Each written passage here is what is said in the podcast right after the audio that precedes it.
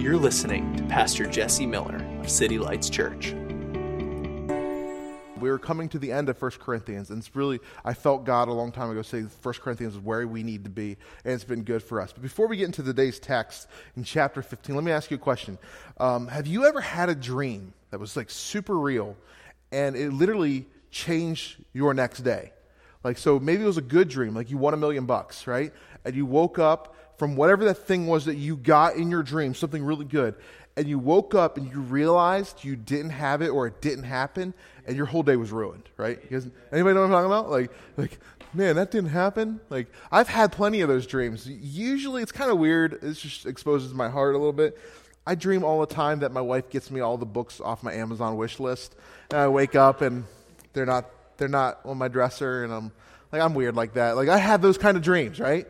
And like my day is ruined. But how many of you guys have had the other thing where something really really bad happened in your dream and it changed your whole day?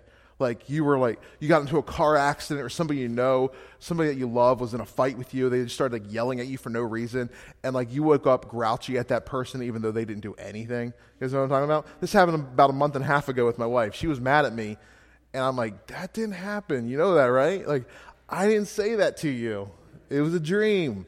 I know, but I'm still pretty mad. Like, like, like that, that happens though. Like we get these dreams and we get these things, and like if that happened, if that reality was real, my life would be different. My day's different because I think it could have been real, right?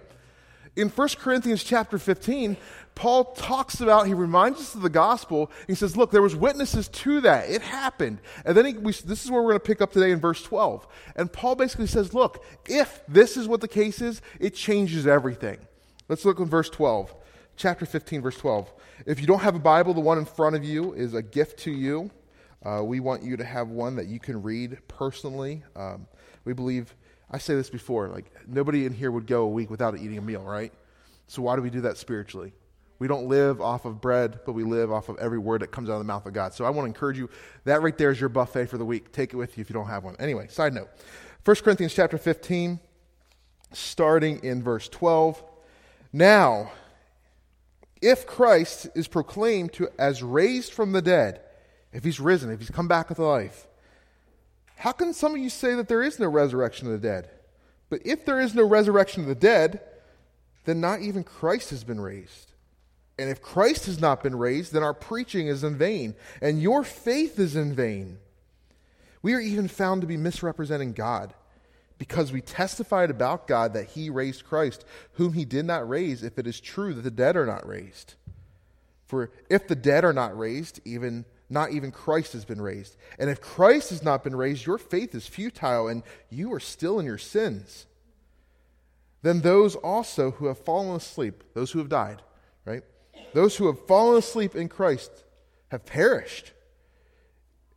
If in Christ we have hope in this life only, we are of all people most to be pitied. Let's stop there. There's this thing in the Corinthian culture, there's this argument even in Jewish culture at the time about whether resurrection happens, whether it can happen, whether there is this life after death, what that looks like. And Paul says, look, if you guys are going to live in your community and buy into this local thought that Christ was a good person, taught good morals, but he's not alive now, that has severe ramifications, right? If he is not alive, if he has not been resurrected, if there's no resurrection at all, if it can't happen, right, then Christ hasn't resurrected. And if Christ hasn't resurrected, man, our faith is junk. I want to look at a few points that if Christ did not raise, what that means for us. If he didn't, right? First, if he didn't happen at all, then, then honestly, those people who say that he is just a spiritual guru, they're right. And that makes our faith, everything that we do on a Sunday morning, a waste of time. Right? It means that we are still sinners separated from God. We are completely cut away from Him if Christ has not been resurrected. Why? Because sin has not been beaten, sin has not been conquered. Right? If Christ rose, He conquered death. We see in Scripture that the wages of sin, the result of sin, is death. The curse of sin is death. So, if he has not beaten death, if he has not been resurrected, then sin's curse has not been broken. And if sin's curse is not broken, you're still sinners in front of God. So you are separated, alienated, cut off, distant. He does not have relationship with you at all, right? This is what Paul tells them. So if we want to go down this track, people, and think that Jesus was a good spiritual guru who didn't raise from the dead, then you are still in your sins. Number two, if he didn't raise, then we are a bunch of liars. It's not just liars, but we lie about God, right? How many of you guys have ever like met somebody like they're telling you a story and you know this is completely misrepresentation of somebody that you know and love? Like they're basically just lying to you about somebody that you trust. Has anybody ever had that? Like they're telling you a story. Like I've had that many times. Especially as a pastor, people think that if they come to my church that I want to hear gossip about some other pastor. I'm like, no, I don't really. I, I don't. And you're talking about my friend, and I know that's not true of my friend. And if it is true, let's call him. We'll meet up with him. We'll, we'll hash this thing out. I would rather have you lie about me than lie about somebody that I trust and love, right? How many men would rather be lied about than have your wife be lied about? You will throw down if somebody says a word about your wife, right? Paul says, you know, not even are we liars, which is bad, but we lie about God. We misrepresent Him. And God's God. I don't know how else to say that. It's a big deal. So if Christ isn't resurrected, we are not only silly in thinking that we are with Christ, we are bad, bad liars about God. It's a big deal. God is perfect, God is holy. And we would lie about him, we would misrepresent who he is if Christ isn't resurrected. Number three, if, if he hasn't resurrected, then those who believed in him your family members who trusted Christ as their Savior, as their hope, he says them, those who have fallen asleep in Christ, or those who came to faith in Christ, those who have died in Him, they're done. So, your dream, your hope to one day see your family member in glory, like we all want to sing about, we all want to talk about, and when we mourn, we mourn like those who have no hope, right? Basically, he says, if Christ isn't resurrected, we are hopeless. That family member, that friend who died, you will never see again. This is sad news, right? You're feeling the weight of this. I'm sure we all have somebody that we know came to faith at some point in their life to Christ, and we can't wait to see them again. We hope and we know that they are with Christ. But he says if, if this isn't true, then they're just done, and you will never see them again. It's sad news. It's over. Number four, if Christ is only about living a better life now, and when we die there's nothing, he says this, then we are to be the most pitied. How many of you guys have ever been watching TV and the SPCA commercial comes on, right? Those animals in the arms of the angel. You know what I'm talking about? and you're like, just like, I can't do this. My, my soul cannot handle this. So you turn that channel quick. That's me anyway. The moment that dog shows up with the tears and like the dirt on his face, I'm like, nope, not happening. Not happening. That's, I can't do it today. We see people in our society, we, we feel this empathy, this pity. Like, man, I wish somebody would take that animal in. Let me give him a hug. I'll give him a bath. I'll take care of him. Sarah McLachlan says so. Let's do this. Right? We pity animals. And then when we're in the streets of New York, unless you're like cold hearted, you see the broken, right? Everywhere you go, you see broken people, unless you become callous to it. But like there's something in me that has empathy. Paul says, though, if our faith is in something that hasn't happened, we are the most pitied of all of creation. We are the dumbest, broken, stupid people on the face of the earth.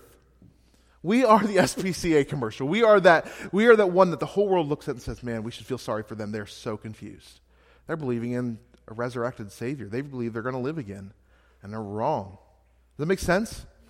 Paul says, if that's the case, we are the most pitied of all of society. If Christ is not raised from the dead. In our culture, there are many who want to take Christianity and re- reduce it down to this form of spirituality for this world right now. That while we live, up until the day we die, Christianity is a set of moral ethics that help us to live a better, quote unquote, life, right? That Christianity is one of many ways of spirituality. Every way is a good way. Every way eventually gets us somewhere, and it's all relative, right? If it's right for you, then it's right, which doesn't make any logical sense, but that's what the argument of culture is today. Paul says if Christ is not re- resurrected, that we're, we're a mess. Our culture today wants to tell us look, he's just a good spiritual teacher. The Bible is just a nice code. It's got some messed up things that we can't explain, and our culture wants to argue against. And so don't buy into it completely. Like, just live, you know, whatever's good for you is good for us, you know? No big deal. I would say that our culture wants to do the same thing that the people around Corinth was trying to do to the church of Corinth.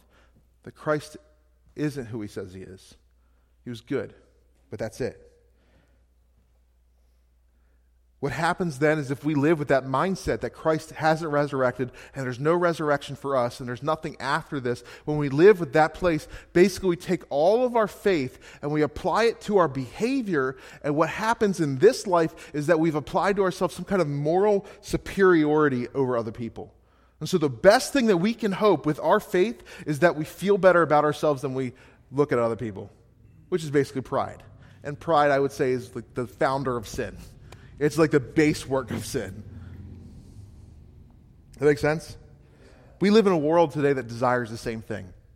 It's that coexist thing. And I'm not saying, uh, believe me, we should love. Pastor Don was talking last night. The way to win the lost is not yelling, screaming, bullhorn, and judgment. It's loving all those people, but knowing we have the way. There's not one way among many, it's the way. And if this way is wrong, then we are ridiculous.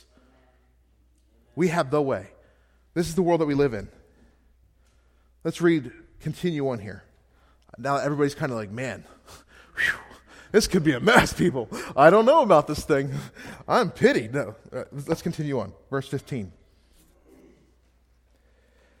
Which I lost my page. There we are. Verse 20, I mean. But in fact, but in fact, Christ has been raised from the dead, the first fruits of those who have fallen asleep. For as by a man came death, by a man has come also the resurrection of the dead. For as in Adam all died, so also in Christ shall all be made alive. But each in his own order Christ the firstfruits, then at his coming those who belong to Christ. Then comes the end when he delivers the kingdom to God the Father after destroying every rule and every authority and power.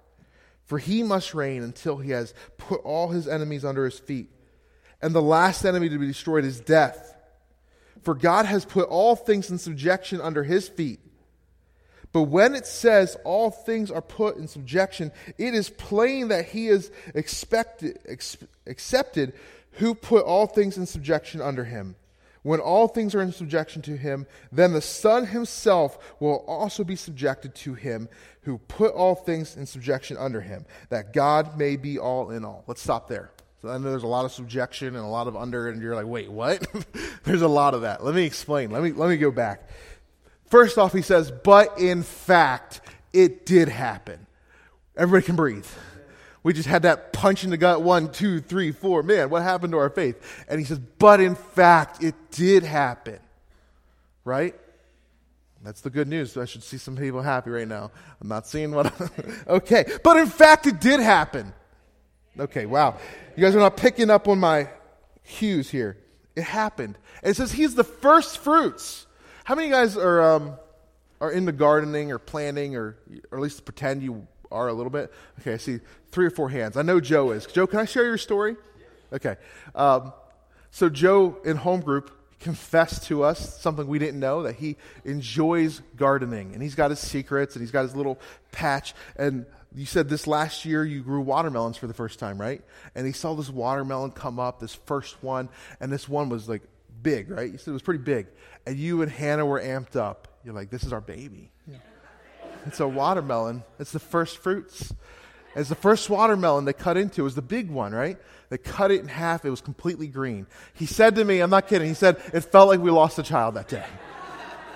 He's like something that we had put our energy into, right? It was just gone. It was just green, green, big watermelon. No good. Here, Paul says Jesus, his resurrection, is the first one that sprouts up of the resurrection of the dead. We are the rest of the crop. We are the ones who come alive in him. He is the first one to ever do it. So the resurrection of the dead isn't something impossible. It was impossible until God made it possible through Christ. That's the good news that our faith is built on. If that did not happen, sin is not defeated. The cross was just something where a good man got persecuted. Not a good man, a perfect man. But he beat death and resurrected. That stone was rolled away. He came through victorious and the first fruit of the resurrection that we get to partake in. That's the good news. We will do the same one day. We will be the rest of the crop. He was the first fruits. I pointed out there's four different areas, right? There's four different aspects if our faith was built on a, a faith that wasn't real. But since it has come, since it has been accomplished, our faith is of the ultimate value, and our sins are gone, completely gone. We are not separated from God. We are reconciled to a perfect, holy God. You bear no sins today. This is not something future tense, this is something present. You are washed in God's blood today at this moment. There's no separation. That's good news because that's the facts. Point number two we are not liars about who God is. We are not misrepresenting, misrepresenting him. But as we see in Scripture, we are his ambassadors. We bear his image. We display the fullness of the Father everywhere we go. Pastor Don last night spoke about not how God doesn't have love, but he is love. And so we will be known by our love for one another. So you and I, we're not liars about God. When we walk in love, we walk in the identity of God to the world, and people see him as he is through us. That's what you get to do. That's what we get to partake in now, right? Amen? I hope you believe in that. Because some of you guys are like, I believe you can, but maybe not me. I think you can. I know you can because it's what Scripture tells us. We are His ambassadors, we are co heirs, we are hidden in Christ. You're not hidden in your shame. You're not hidden in your guilt. You're not hidden in your past sin. You are hidden in the identity of Christ now. That's a good note that I just thought of right now. So that's a, a bonus. And a, I don't think you were excited as I am right now about that. You're hidden in Christ right now. That's you're clothed in him. Point number 3, your loved ones, those that you've mourned over, those that you've been separated from, who are in Christ. You will see. You will partake as we took that cup this morning, remembering that meal that's come, that is to come. You will share in that meal with them. They are not gone. They are not done. They are in Christ. And we will celebrate when we are resurrected together with them, whatever that looks like. I, we'll talk about that a little bit more next week. But we will celebrate with them. So we don't mourn, like Scripture says, we don't mourn as those who have no hope. The rest of the world who doesn't know Christ, they mourn without hope. I know our society makes wants to make everybody well. They were a good person, so I'm sure they're on a harp, uh, playing a harp somewhere, and we will all play harps. That's not the scripture. Did they come to a faith in Christ? If so, we don't mourn the same way the rest of the world does. We have hope. We know what we're going to do. We're no, we know we will see them. So, because he is who he says he is, he was resurrected, he's the first fruits, you will see your family member, you will see your friend, you will see that mentor in your life, you will see that person who loved God, who knew who he was, you will see them and celebrate with them again. We have hope. And four, we are not to be pitied. We are the ones who should look at the world not through eyes of condemnation, but through eyes of remorse and brokenness for them. I want you to know who He is. I, that person who's broken, who, who's living in sin, and who their whole life is a mess, and they're struggling with addictions, and they're struggling with identity issues, and they're struggling with whatever sin we want to look at. Our hearts should break for them because they're the ones to be pitied. They're the ones who don't have the hope that we do. They have not come to know that the resurrection did happen, and it's for them. It's for them. I've said this before, but we cannot expect broken people to live like they're whole. We can't expect the lost to live as if they know a loving, perfect Savior. Why would I expect somebody to be broken as, to live as if they're put together? Instead, when I see them in their brokenness, I should see their brokenness for what it is. It's sin that hasn't been covered by Christ yet, and they don't know their identity in Him. That makes sense? So when you go to work this week and your boss who's an atheist or not even an atheist, just doesn't know what he is and he's never experienced the love of Christ, or maybe he grew up in a Catholic church, but he's never really known what this means, whatever. Maybe he grew up in a Baptist church or a Pentecostal church and he never really experienced the love of God in him and he's living out of brokenness and not out of identity. We, instead of having anger against them, should have love toward them and pity them. And like that dog in the SPCA commercial, we should want to go and clean them up, help them out, bring them into a good home, right? That home is supposed to be the church. That home is not, not the church, this building, the church, the body of Christ. We are supposed to bring them in and love them and fix them and care for them, feed them, water them, not kick them out, not reject them anymore. I don't expect broken people to live as if they're not broken. But well, there's more. We're not done today. That's the good news, right? So we, we don't live like those who have no hope. We trust in the resurrection. We see in the last passage that we talked about that there were hundreds of witnesses to Christ, and we'll talk about that in a minute. There's more. Every Jew in that time, right, was waiting for this promised Messiah to come and fix the broken world, right? They were waiting for this. They were waiting for this messianic figure to come and make all things right. That passage says that everything, all of creation, will be under, Christ will put it under his rule, and he will put it under the rule of the Father. So it's all in subjection to him, it's all under his feet. Make sense? It's all under the Messiah's feet. That every area, every area of brokenness, every area of disease and poverty and sin and sickness and hatred and war will be realigned put in the perfect peace and shalom of the Father, the way it was intended to be. It'll be put under His rule and His leadership. That will happen. So Paul says, We were waiting for this day.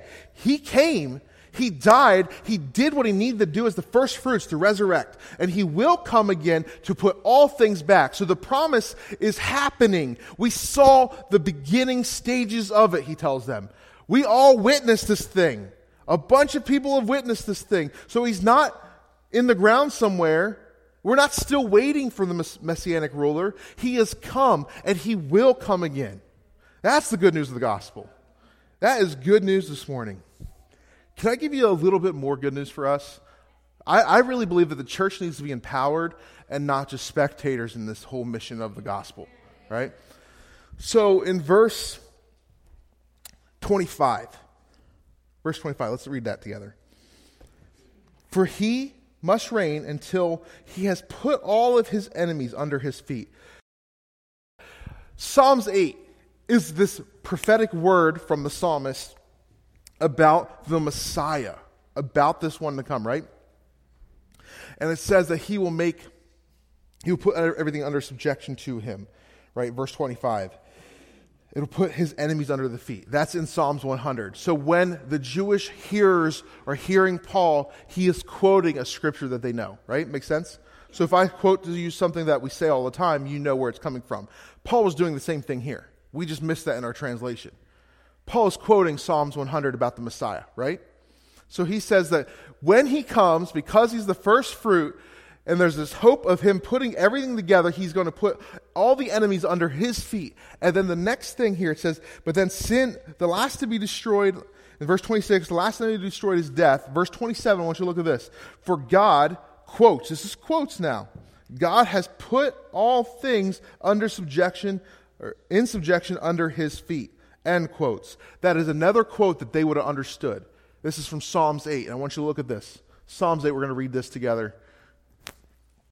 To the choir master, according to Griff, whatever that name is, Gittith, the Psalm of David, O Lord, our Lord, how majestic is your name in all the earth. You have set your glory above the heavens. Verse 2.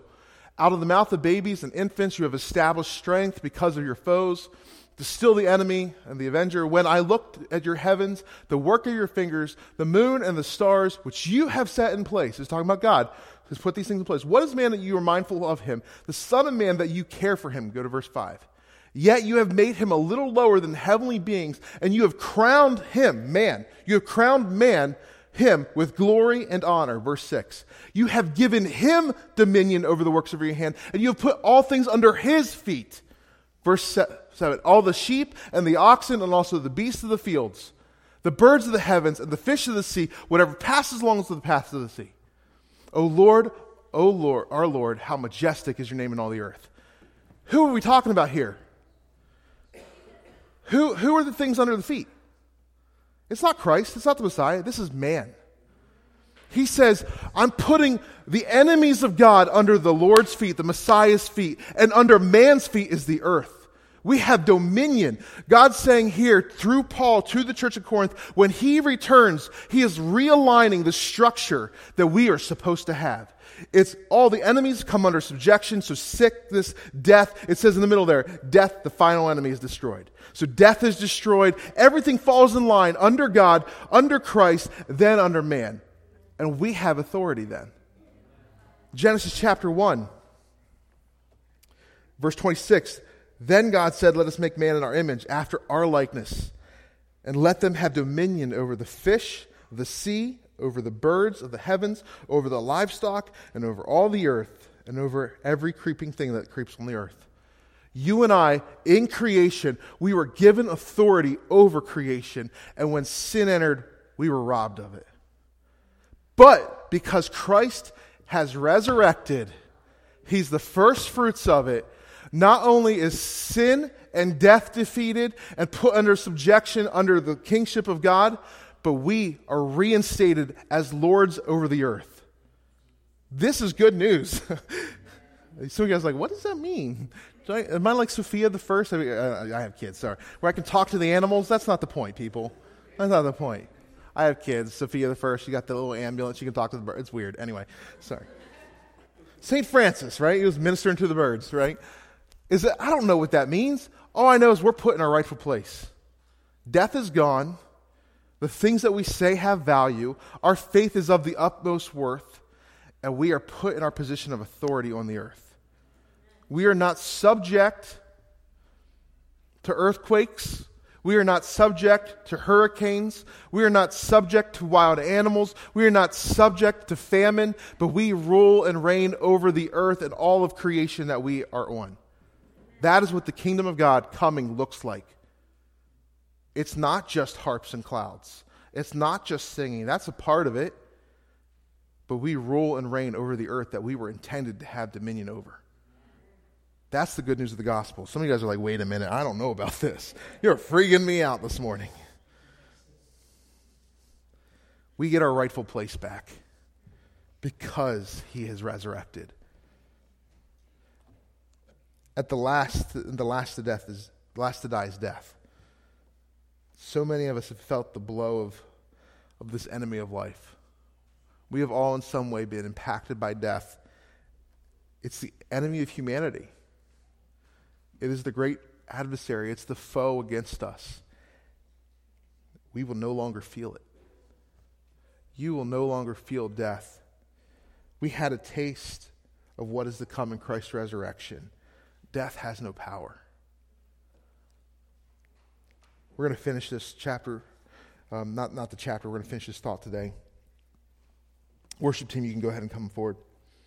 We're going to read a passage that's really weird. Can we do that? You guys excited for something weird? Not some of you guys were like, wait a minute. I was already freaked out when you said that that passage was about us rolling over the earth. I was already freaked out. But we're going to freak you out a little bit more. I don't know all the answers to this, but here we go. Verse 29, right? Continuing the thought here. Otherwise, you guys all ready? You guys ready for this? I don't want you to miss this because It's weird. Otherwise, what do people mean by being baptized on behalf of the dead? If the dead are not raised at all, why are people baptized on their behalf? Why are we in danger every hour? I protest, brothers, by my pride in you, which I have in Christ Jesus our Lord. I die every day. What do I gain if, humanly speaking, I fought with the beast of Ephesus? If the dead are not raised, let us eat and drink, for tomorrow we die. Do not be deceived. Bad company ruins good morals. Wake up from your drunken stupor, as is right, and do not go on sinning, for some have no knowledge of God. This I say to your shame. What? the dead people are baptizing for the dead? Like what does this mean? And there's there's discussion about this. There's not a whole lot of clarity, but basically what most theologians believe is people were coming to faith in Christ, receiving him, they would die and then they would die before they were baptized. And so other believers were like, well, they were in Christ, so we're going to be baptized on their behalf because we want the world to know that they were a part of the family of God, right? Does it make sense? We don't really practice that. But Paul, and Paul doesn't tell us to do that. That's not the point here. He says, if you're going to have these practices, right? If you're going to culturally do this thing where you're being baptized on behalf of the dead and there's no resurrection, why are you doing that? That's basically what he's saying. Why, why do you do the things you do? And I would say this this morning we're not baptizing people in behalf of the dead. At least I don't know of anybody who is. We've never done it at City Lights, don't plan on it. Um, but I would say there's a lot of Christians who do things they do, and there's not really a hope inside of them of resurrection or the, the reign of Christ, right? They're doing it more out of tradition, more out of ritual, more out of a spiritual thing to do. And Paul says if you're doing things out of a spiritual thing to do, but you don't really understand the intention there, why, or the meaning behind it, why even do it at all? Why, why are you doing it? I think, I mean, I could go off on a tangent of a lot of areas that by default you just get into this religious mode and you kind of do things, and I do the same thing, where it's just a natural habit that I put myself. But if I'm not thinking about the ultimate purpose, the joy that is to come, the reason that we celebrate, then these things are just kind of silly traditions, right? Paul, Paul's saying, like, if you're going to do that and yet not believe in the resurrection, you're missing the point. Like, does, does that make sense? It's a weird verse, I know. Our life has to be in response to the resurrected Christ. Then he says this If the dead are not raised, let us eat and drink, for tomorrow we die. But do not be deceived. Be, be deceived. Bad company ruins good morals. Wake up from your, your drunken stupor, as is right. Do not go on sinning, for some have no knowledge of God. I say this to your shame. What he does there is he quotes a pagan Greek poet named Menander, right? He quotes a pagan poet to them and says, Look, if there's no resurrection, do whatever you want now because when we die, we die.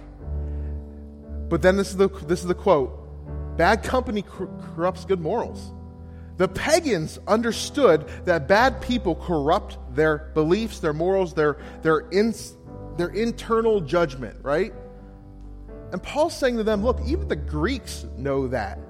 So here we are, believers in the resurrection. Our whole faith is founded on this. We put ourselves with friends and influences, and all of a sudden we're questioning the, the resurrection all of a sudden our morals are being corrupted because we've been in a society that says mm, the resurrection of the dead doesn't happen. And our entire faith is built on the fact that it does, that it did and it will. Everything we stand on is built on this one fact. You pull that away, we're, we're just silly goof, goofballs on Sunday morning. And I dance for no reason at all. Just, just being honest. He says basically what he's saying here, and I'm we're gonna, this is where we're going to end. You have the ultimate reason to live a life in Christ because it happened and it's going to happen. We celebrate a victory. So stop letting everybody else quench your victory, quench your testimony, and change your perspective on the resurrected Christ. Change your perspective on the world that we live in. It says, Wake up out of your drunken stupor For some have no knowledge of God. I say this to your shame. When we look at the broken people, when we look at our friends and our loved ones and our family and our coworkers who don't know a resurrected Savior and they are quenching our testimony, we should look at them and say, they don't know Him. And that's to my shame because I haven't declared Him. I haven't vocalized that the resurrection happened that I will rule and reign with Christ. I am a co heir in Him. I am an ambassador of a resurrected living Savior, and nothing you can say will change my mind. Because if we live any other way, then we have a lot of shame to wear. And we don't walk in shame, there's no condemnation to those who are in Christ. But Paul says there's shame for us because we should be broken for the lost. He says, Don't let your culture, Corinthians, don't let Corinth change what you know. Don't let these sophists, these wise men come in your community, cause division. Everybody thinks they're so spiritual, but you're doing nothing because you don't believe in a resurrection. Why? Church, I want to I want to encourage you that the resurrection has happened. We have a purpose in our life. We have a hope for the life after this. We will be resurrected in Christ when he returns. We will rule and reign with him. This is good news, and we should desire that all of Scranton knows who He is, that they share in this too. Last night, Pastor Don said about God's love is what's going to change this city, and I firmly believe that. I firmly believe that. But it's going to change it not just because love is a good idea, but because a resurrected Savior, a forgiving Savior, and His love is reality. It's real, and it should saturate every area of my life. It should saturate our homes. It should saturate our marriages. It should saturate our, our schools that we go to. Every area should be saturated by that one fact. Does that make sense? Like, man, Jesse, you're really hammering the resurrection today. Yes. Yes. I think we grow up, a lot of our church culture is all about the cross. And I love the old rugged cross. It's great. But without the tomb that's empty, the cross is gruesome and not very good but the tomb's empty. Make sense? This morning we're going to sing about that. We're going to we're going to finish out our worship with a resurrect with a, a, revelation that the tomb is empty. He is who he says he is, and that has significant effect on my life. Does that make sense? I encourage you this morning as we worship, let's look at our lives. How much of my life is affected by the fact that he rose again and all those things point one, two, three, four, and then all the other ones that we talked about are reality. How much of my life has changed on that reality? Or how much of my life is based on the status quo, the, the, the words and the culture of Scranton? Make sense? Let's stand, let's worship. If you want prayer, you can come grab me, but let's just worship, let's evaluate our hearts. We serve a resurrected king, not a dead one, and we will be resurrected with him. Let's worship.